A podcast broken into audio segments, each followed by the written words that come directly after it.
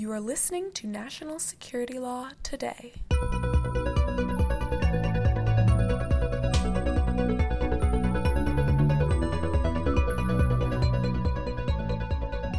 Welcome to National Security Law Today, the podcast from the American Bar Association Standing Committee on Law and National Security.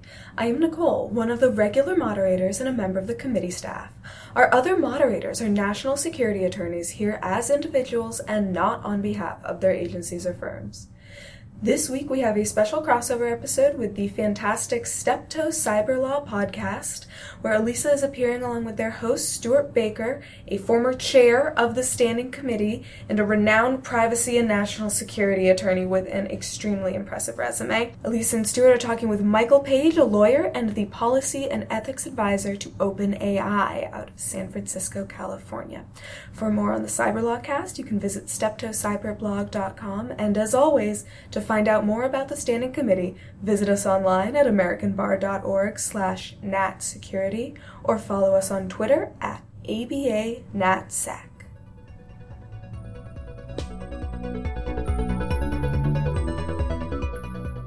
All right, and uh, we are so lucky to be here. We're from National Security Law Today, the podcast of the American Bar Association's Standing Committee on Law and National Security.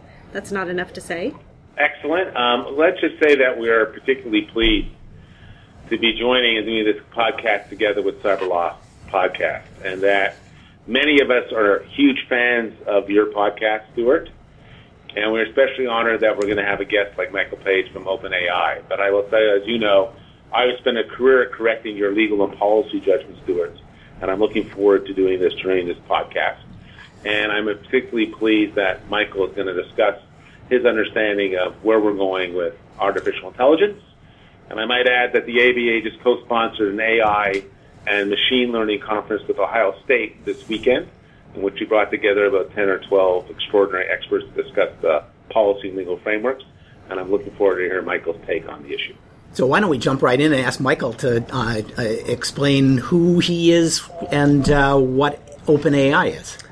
Absolutely. Uh, thank you for having me. Uh, OpenAI is a nonprofit research organization uh, based in San Francisco that focuses directly on building and or helping other like-minded goal-aligned organizations build safe and broadly beneficial uh, what we're going to call artificial general intelligence and i'd like to unpack that later it's a bit of a hot button uh, word with a lot of baggage associated with it um, so it's mostly a technical organization although it does have some policy strategy component to it um, and i'm in that latter component and if, if I, you, when I met you in the elevator, you said that you are a recovering lawyer.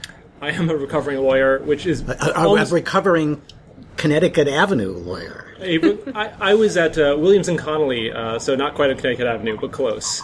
Uh, but yes, I'm a recovering lawyer, which I think has absolutely nothing to do with what I currently do. Although sometimes there are useful useful examples of how people shouldn't behave, and, and that provides a, a fertile uh, you know, area for anecdotes. So, how did you get from there to here? Uh, it's, it's a bit of a circuitous story. Uh, I went through Oxford. Uh, I met a bunch of people who were looking at how emerging technologies might impact the long run future, became interested in AI, um, and I learned there is this uh, niche, which was basically uh, an aggregator of experts uh, on AI that people, not enough people were filling. Um, and so that's what I view my job as. I'm a bit of an aggregator of experts, and I try to focus on the big picture to predict where we might make mistakes by not being sufficiently thoughtful about where this technology might go. So, Michael, um, I, I, assume you meant Oxford. Uh, is that Oxford, Mississippi, or the other Oxford? Uh, it is the other, it is the I, other Oxford. Okay, and I guess the other question is, um, what exactly we call this the geek wonk bridge. So, can you explain a little bit what you think you're doing at AI and what your role in particularly is on a day-to-day basis? Sure. So I, am not a machine learning expert. I eat lunch with machine learning experts, and so that's about the extent of my expertise. Um, I, I, can I can make it up a bit, um, and I can explain in some general terms how this works. Um, mostly, what I do on a day-to-day basis is I, I try to understand um, everything that is currently happening in AI, um, everything that might be happening in the next 5, 10, 15, or 20 years. I look at what major actors, and the major actors include key research organizations like Google, OpenAI, Facebook, Microsoft, uh, state actors. I look at what they're currently doing, and I think, okay, if they were if they were thinking about what their actions might uh, do to the world 15, 20 years from now, would they be doing those same things? Um, and sometimes the answer is, I don't know. But sometimes the answer is, actually, wait, here's a failure I think that they're going to make, and I think I have evidence for why they might make that failure. Well, before we get to that, though, we do have some listeners who are less initiated. So why don't we talk about exactly what AI is to begin and begin to sort of unpack what its ingredients are? Sure. So, very, again, with the caveat that uh, my expertise is that I, I, eat lunch with experts. Um, and you can you can broadly say, uh, you know, AI is software, um, and you know there are two types of AI software. Um, there's what you might call you know, hard-coded or symbolic AI software, where you're basically just encoding human knowledge uh, in software. You know, this is what the AI that you know first beat the best chess players uh, in the 90s was Deep Blue. A- another kind of AI uh, is based on machine learning, um, and this is basically just statistics. It's, it's an algorithm that learns based on the data that you give it. Um, so you might give it a bunch of pictures of cats and dogs, um, and then you give it a goal, which is called a loss function, and it basically tries to predict whether a, a picture that's not in the training distribution, a new picture, is either a cat or a dog based upon the labeled cats and dogs in the training set. Uh, and if it gets it wrong, it tries to correct the parameters uh, to do better the next time. You keep doing that over and over and over again, and eventually you get an algorithm with parameters that are designed to recognize cats rather than dogs when you give them a new picture. So it's trial and error, evolutionary, essentially. Yes, and there and there, there are different stra- and there's a, a different uh, kind of cousin of, of the latter thing I described um, called reinforcement learning. And uh, there are different ways to train reinforcement learners, uh, some of which are called evolutionary strategies. And, and, I'd be happy to chat more about that because it's, it's a pretty interesting topic, uh, and, and there are plausible paths toward pretty powerful AI in the future. Yeah, and um, it's basically it's best at finding solutions that its human programmers didn't anticipate. Uh, the evolutionary strategies mm-hmm. in particular, um, I think there are, I mean, ideally, we want to have AI systems that can solve problems that humans can't solve. Um, and related but different from that is the risk that they will do, uh, they will solve the problem in a way the human wouldn't want them to solve. Uh, and so we can, we can, we can distinguish uh, a technology that can do what humans can't from a technology that will make a mistake that humans didn't foresee. So I, I, I'm interested in this because there was just a paper that came out that had like 30 surprising and slightly cheaty ways in which AI solved uh, uh, problems. Uh, the one I remember that I understand is they had a uh, sort of infinite tic tac toe uh, uh, game where you're trying to get five X's or O's in a row, and the the machine won the game by positing a move that was like four trillion squares away from where it started and forced the other uh, AI machine that it was operating against to try to calculate all of the uh, possible moves between the two places that it had uh, put its X's, and it basically fell over. Uh, the, the, machine crashed, and the other uh, AI won by default. So right. it was a forfeit. Uh, but that kind of thing that, that we would all call cheating, uh, but which the machine obviously doesn't know is cheating, is surprisingly common in this field. Yeah, it, I think absolutely, and this this is a, um, a, a rich topic, and so I would love to talk more about this. I don't know if we want to dive into this now, uh, but this is again what makes uh, potentially even more powerful systems both very capable and uh, very concerning if we're if we're not uh, careful to make sure that they don't make catastrophic uh, mistakes. Um, if you take a system like Deep Blue and you and you give it uh, human-inspired heuristics for how to play chess, you're probably going to be able to generally get a sense of the strategy it's employing. Um, but if you don't do that, if you if you take a system like AlphaGo, the one that DeepMind uh, created, which is based on uh, machine learning, deep deep reinforcement learning, um, it, it's not learning based on at least the, the, the, newer version. It's not learning based on how humans play Go. Um, so it might develop entirely foundationally different strategies for Go. Um, and for Go, you know, the, the, game is limited. You know, only such, you know, it's not going to just change the game. The game the game is part of the, the domain in which it's operating. Um, but if you give it a problem in a less limited domain, um, then you might not like the surprising solutions that the system developed. Uh, and the more powerful, full, and more autonomous the system is, the harder it's going to be to predict the solution that it concludes, based on the data you gave it, is the most efficient way of accomplishing its objective. Or even to figure out what the hell it's doing, right?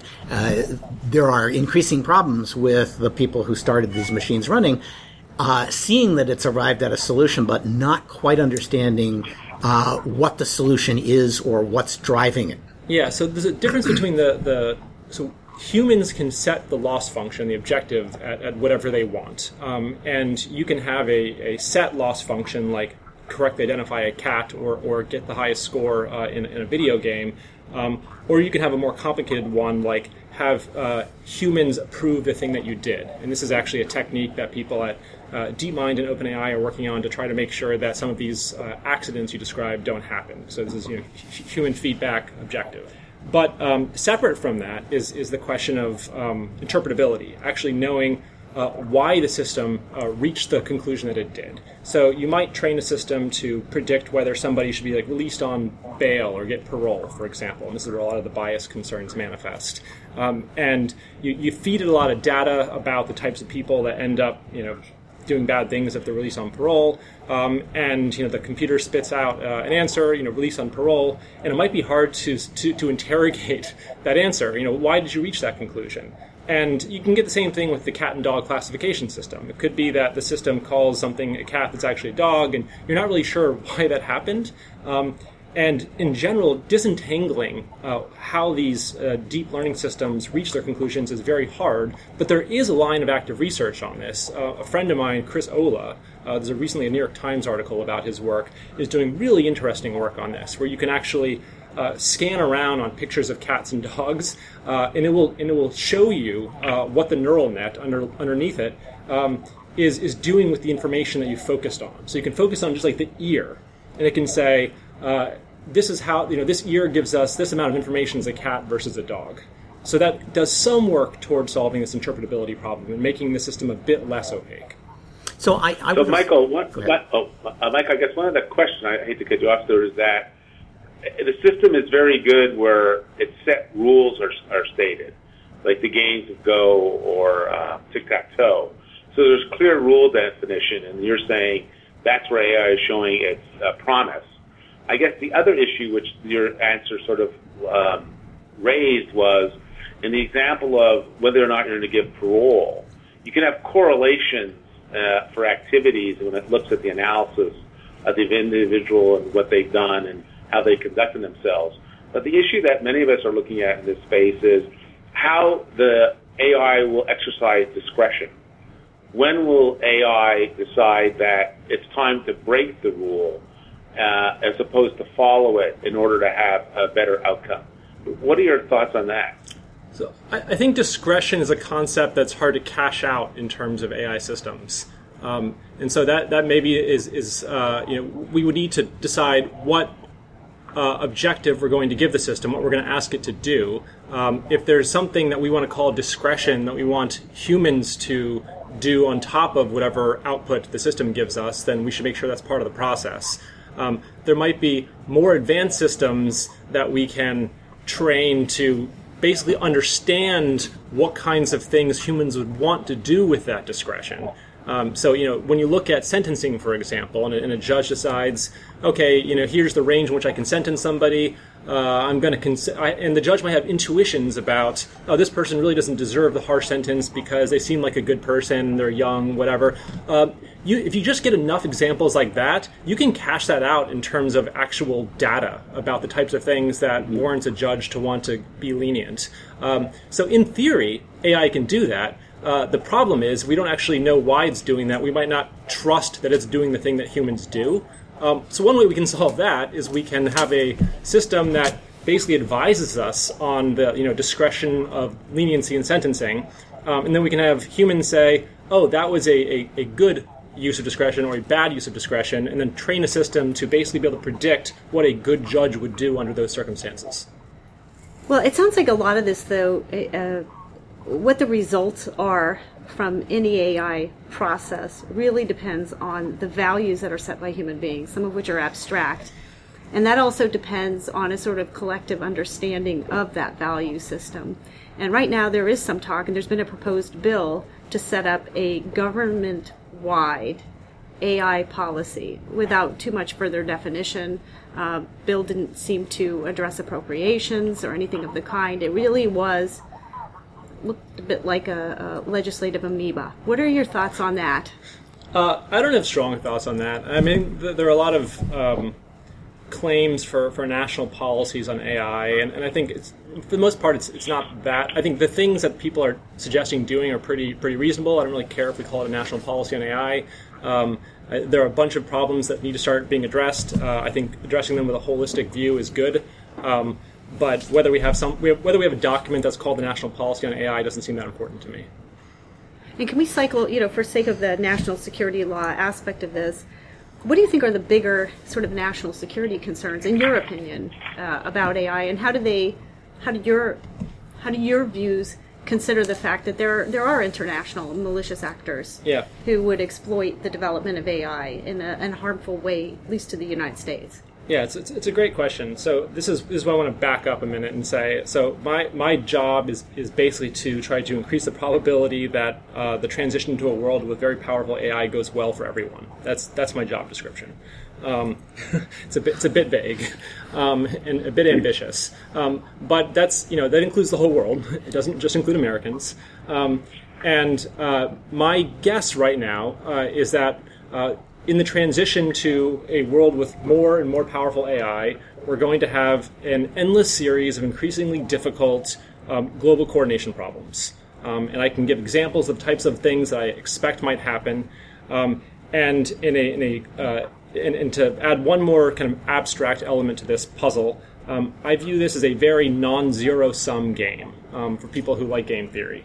Um, that means it could be positive sum, we create a lot of value and everybody can win, uh, or it can be negative sum, uh, meaning we all shoot each other in the foot uh, and we're all unhappy. Um, and in a non zero sum game, uh, you can get value via coordinating. I mean, this is what this is what civilization is. This is what we've done to get to where we are today. Um, and the problem with uh, any framing of this question that assumes a constant amount of adversarialism um, is that you're forgetting that the amount of adversarialism might be one of the biggest levers that we have uh, in solving this problem going forward. So I think there are very real threats from other states, from from rogue actors. Um, I'm not naive. I think that's worth taking those seriously. At the same time, I think one of the most important things we can do is think about the positive sum possibilities here and look for ways to be able to coordinate with potential actors, even if we don't like them that much right now, because we will need to if we all want to win uh, going through this process. So, could you give us some examples? Yeah. So uh, we've talked a lot about uh, safe, some of the safety failures. Uh, for example, um, you you have a, a big a big system, um, but a big I mean lots of computing power, um, and the bigger the system, the uh, more general and autonomous it can be. Um, and we can unpack those terms a little bit. So if, if a system can uh, just identify cats and dogs, it's got a very na- narrow function. That's you know it's a system trained on supervised learning, uh, la- labeled structured data sets. Um, in deep reinforcement learning, which is mostly what um, OpenAI, my organization, works on, um, what you're often doing is training algorithms that can play video games. Um, and you can train an algorithm to play uh, a particular video game, or you can have an algorithm that can play any video game. Um, and one that can do the latter is, is more general than one that can do the former. Um, and an algorithm that can recognize cats and dogs and uh, translate speech is more general than one that can only do one of those things. Uh, and generality is important because many problems require understanding across multiple domains to be able to solve them. Um, and uh, humans are exceptionally good at this. We, you know, at least according to us, you know, we're not really sure what it would look like to be even more general. But you know, we, we can recognize cats, we can understand speech, we can play video games. Um, so one domain is generality, another domain is autonomy. Um, autonomy is basically the, the, number of steps that you can uh, take to accomplish an objective. Uh, so if your objective is, you know, walk to the bathroom, you need to figure out how to walk out of this room, how to, you know, walk down the hall, how to open the door. Maybe you can do it in like 15 steps. In computer language, you, you just call these time steps. They're actually just different units. They're discrete. Um, and a, a, system that can uh, accomplish a goal using many time steps uh, can accomplish much harder goals, uh, as you can imagine. If the, if the goal is, uh, you know, end climate change, um, well, that's going to take a lot of steps and probably take a lot of generality. Um, and you know, the, these are the types of systems that eventually we should be able to build. When when is is very uncertain. There are different paths to them. Um, but a system with that amount of generality and autonomy is going to have massive risks along the lines we discussed. It could, it could decide that a lot fewer human beings would end climate change. Yeah, and so one thing I always push back on is um, people anthropomorphizing these systems. I mean, I think th- th- these are algorithms that are that are you know accomplishing a task that, that we give them. Um, but they might be accomplishing, and there's, so there's nothing nefarious going on. They're not changing their goals, um, but still, nonetheless, uh, they're not going to do these things in human-like ways. Um, and so you clearly say, as a parameter, uh, don't kill all the humans en route to your goal. But there are, uh, you know, a million other things, and, that's an understatement, um, that we wouldn't want the system to do. And it's probably going to be hard for us to anticipate all of those things in advance. Um, and so formalizing all the things that we wouldn't want the system to do in pursuit of solving climate change is going to be very, very hard. Um, and so the, the, the, nightmare scenario, and this is this is probably just one of many, but it's like a nice concrete one that we can focus on, um, is that eventually there are going to be systems uh, that can do useful things, um, but to to make them, uh, we're going to need to spend a lot of time making them safe. And so there's going to be this trade-off between the speed at which you can develop this system, or the capabilities that you can use the system for, and the safety of that system.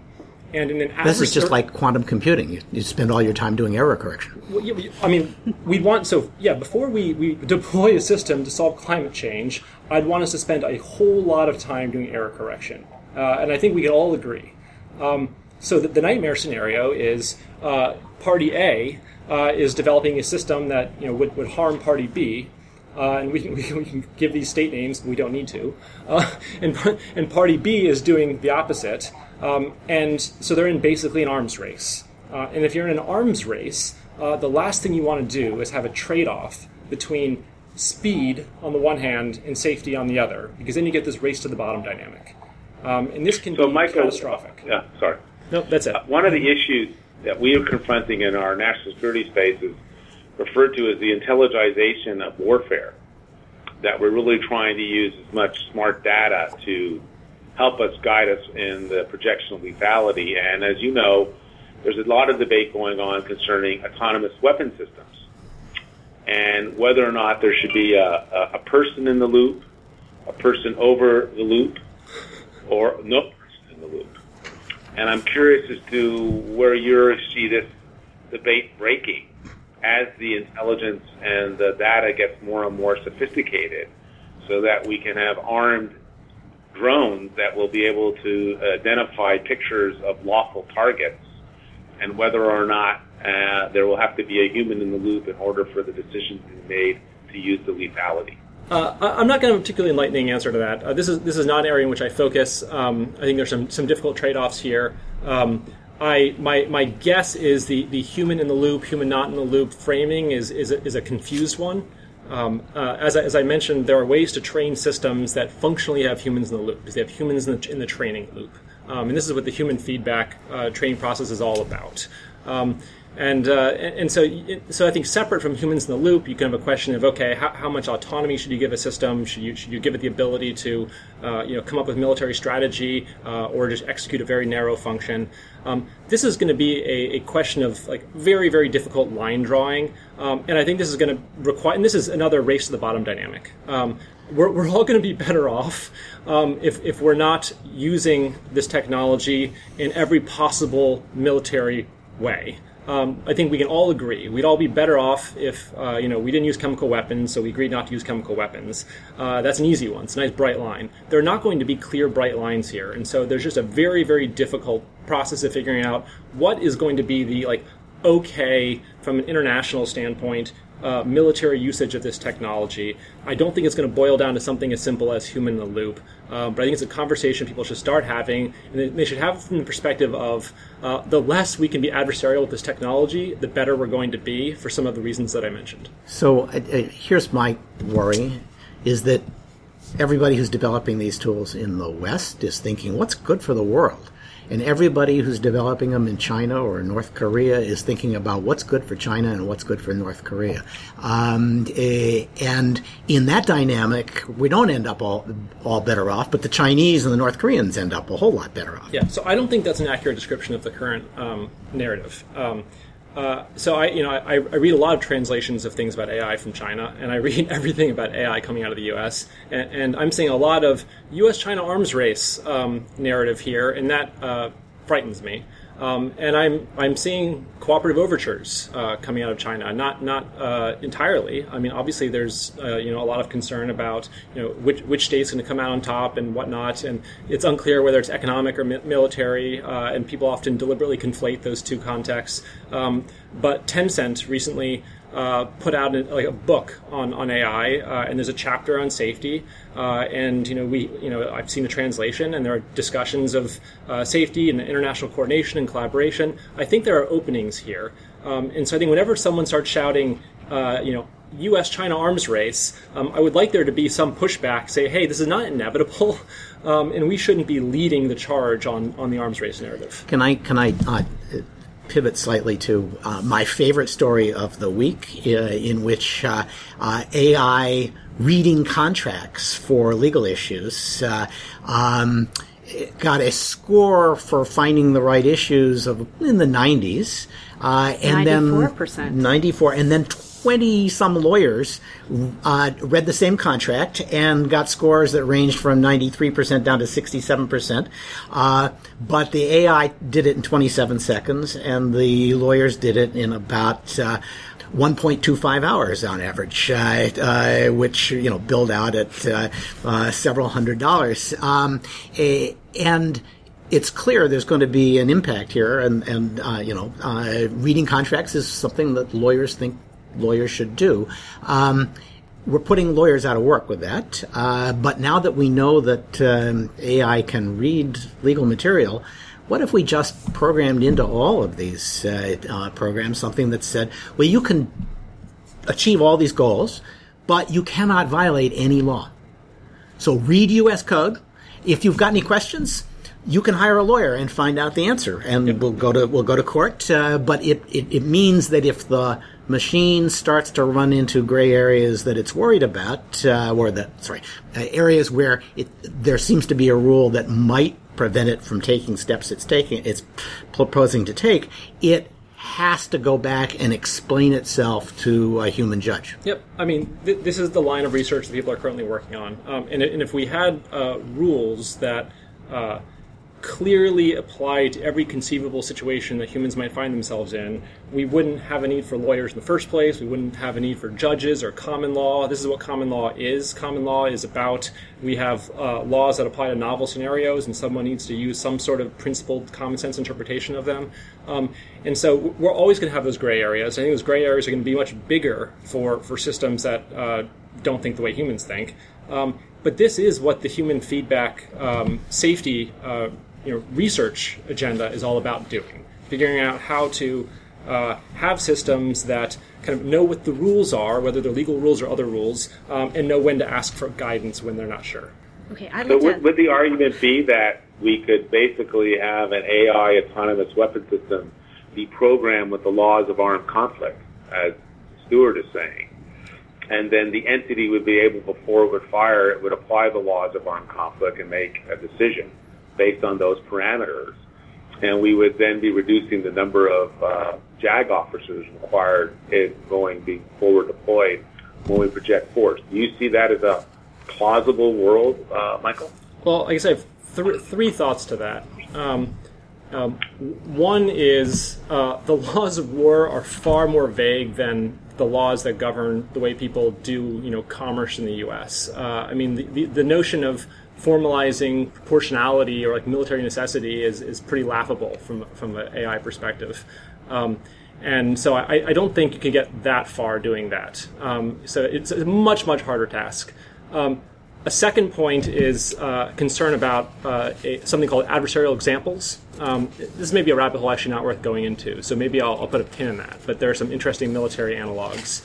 Um, and then the third is the point that uh, even if you could do this technically, we're, we're, back to this problem of ratcheting up the amount of adversarialness in the world, which I think is going to ultimately be short sighted from everyone's perspective. Uh, and so I would say uh, use AI less in a military context wherever possible. Let's try to lead the charge on that. Uh, really quick question here at the end, which is uh, this is a disruptive technology, and some predictions have indicated that this could cause up to 70 to 90 percent unemployment in the United States alone.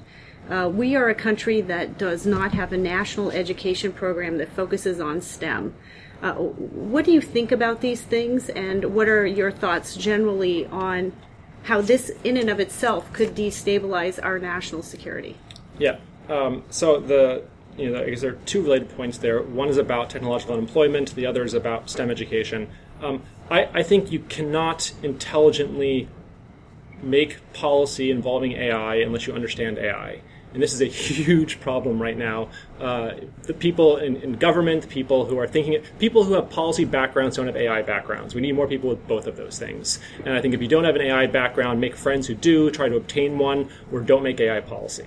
Uh, uh, point two, um, I think going forward, uh, there are going to be a lot of opportunities for people to understand this technology to do useful work in the economy, and we need to find ways to give other people opportunities to obtain those skills. Um, and so I think, yes, I am strongly for better STEM education. I think you know we should go out into the boondocks. I'm from North Dakota. I want everyone in North Dakota to know how to code. I think this is how kids are going to be okay tomorrow. Uh, I also think we're going to we're to make more wealth. So it's not like we're going to you know there are other uh, ways to ensure that you know the, the outcome uh, is fairly equitable and people are okay, um, other than uh, you know certain jobs coming and going. So Michael, I we as we're finishing up, we traditionally ask our guests if they've got any public events or reports or other uh, uh, things that they'd like the listeners to be aware of. Uh, you got anything you want to plug? Uh, no. Uh. okay, all right. Uh, you know, there's no obligation. Yeah. Uh, well, I, will uh, uh, I'll let Elisa provide her usual outgoing remarks. Well, I just want to say to all of you out there if you're thinking about life in a SCIF or working in a SCIF and handling national security law, and you don't mind constant deprivation of vitamin D, then you should join us next time on National Security Law Today. And I have to say, you know, look, um, if constant deprivation of vitamin D is the key to Elisa's good looks, uh, you should all start uh, uh, practicing national security law. Uh, thanks to Elisa, thanks to Harvey Rishikoff, thanks to Susan Esserman, Maury Shenk, Jim Lewis, Jamil Jaffer, and especially to Michael Page. Uh, uh, it's been a pleasure. This has been episode 209 of the Cyber Law Podcast, brought to you by Steptoe and Johnson. The Cyber Law Podcast is seeking a part-time intern to work uh, entirely on things podcasty. So if you're interested, uh, uh, go to the uh, steptoe.com webpage and see if you can find under careers the uh, description of the uh, position we're trying to fill. I'm sure if you are patient, you will find it, uh, though I never can. Um, uh, and if you have a guest interview to suggest, um, a, and we put the person on the air, uh, we will send you one of our coveted uh, uh, cyber law podcast mugs. Uh, uh, so send those suggestions to uh, cyberlawpodcast at steptoe.com. And then we hope you will join us for those and other episodes as we once again provide insights into the latest events in technology, security, privacy, and government. Thank you for listening to National Security Law Today. Look for links to the black letter laws and articles mentioned on our show today in the notes or on our website. You can also find us on Twitter at ABANatSec.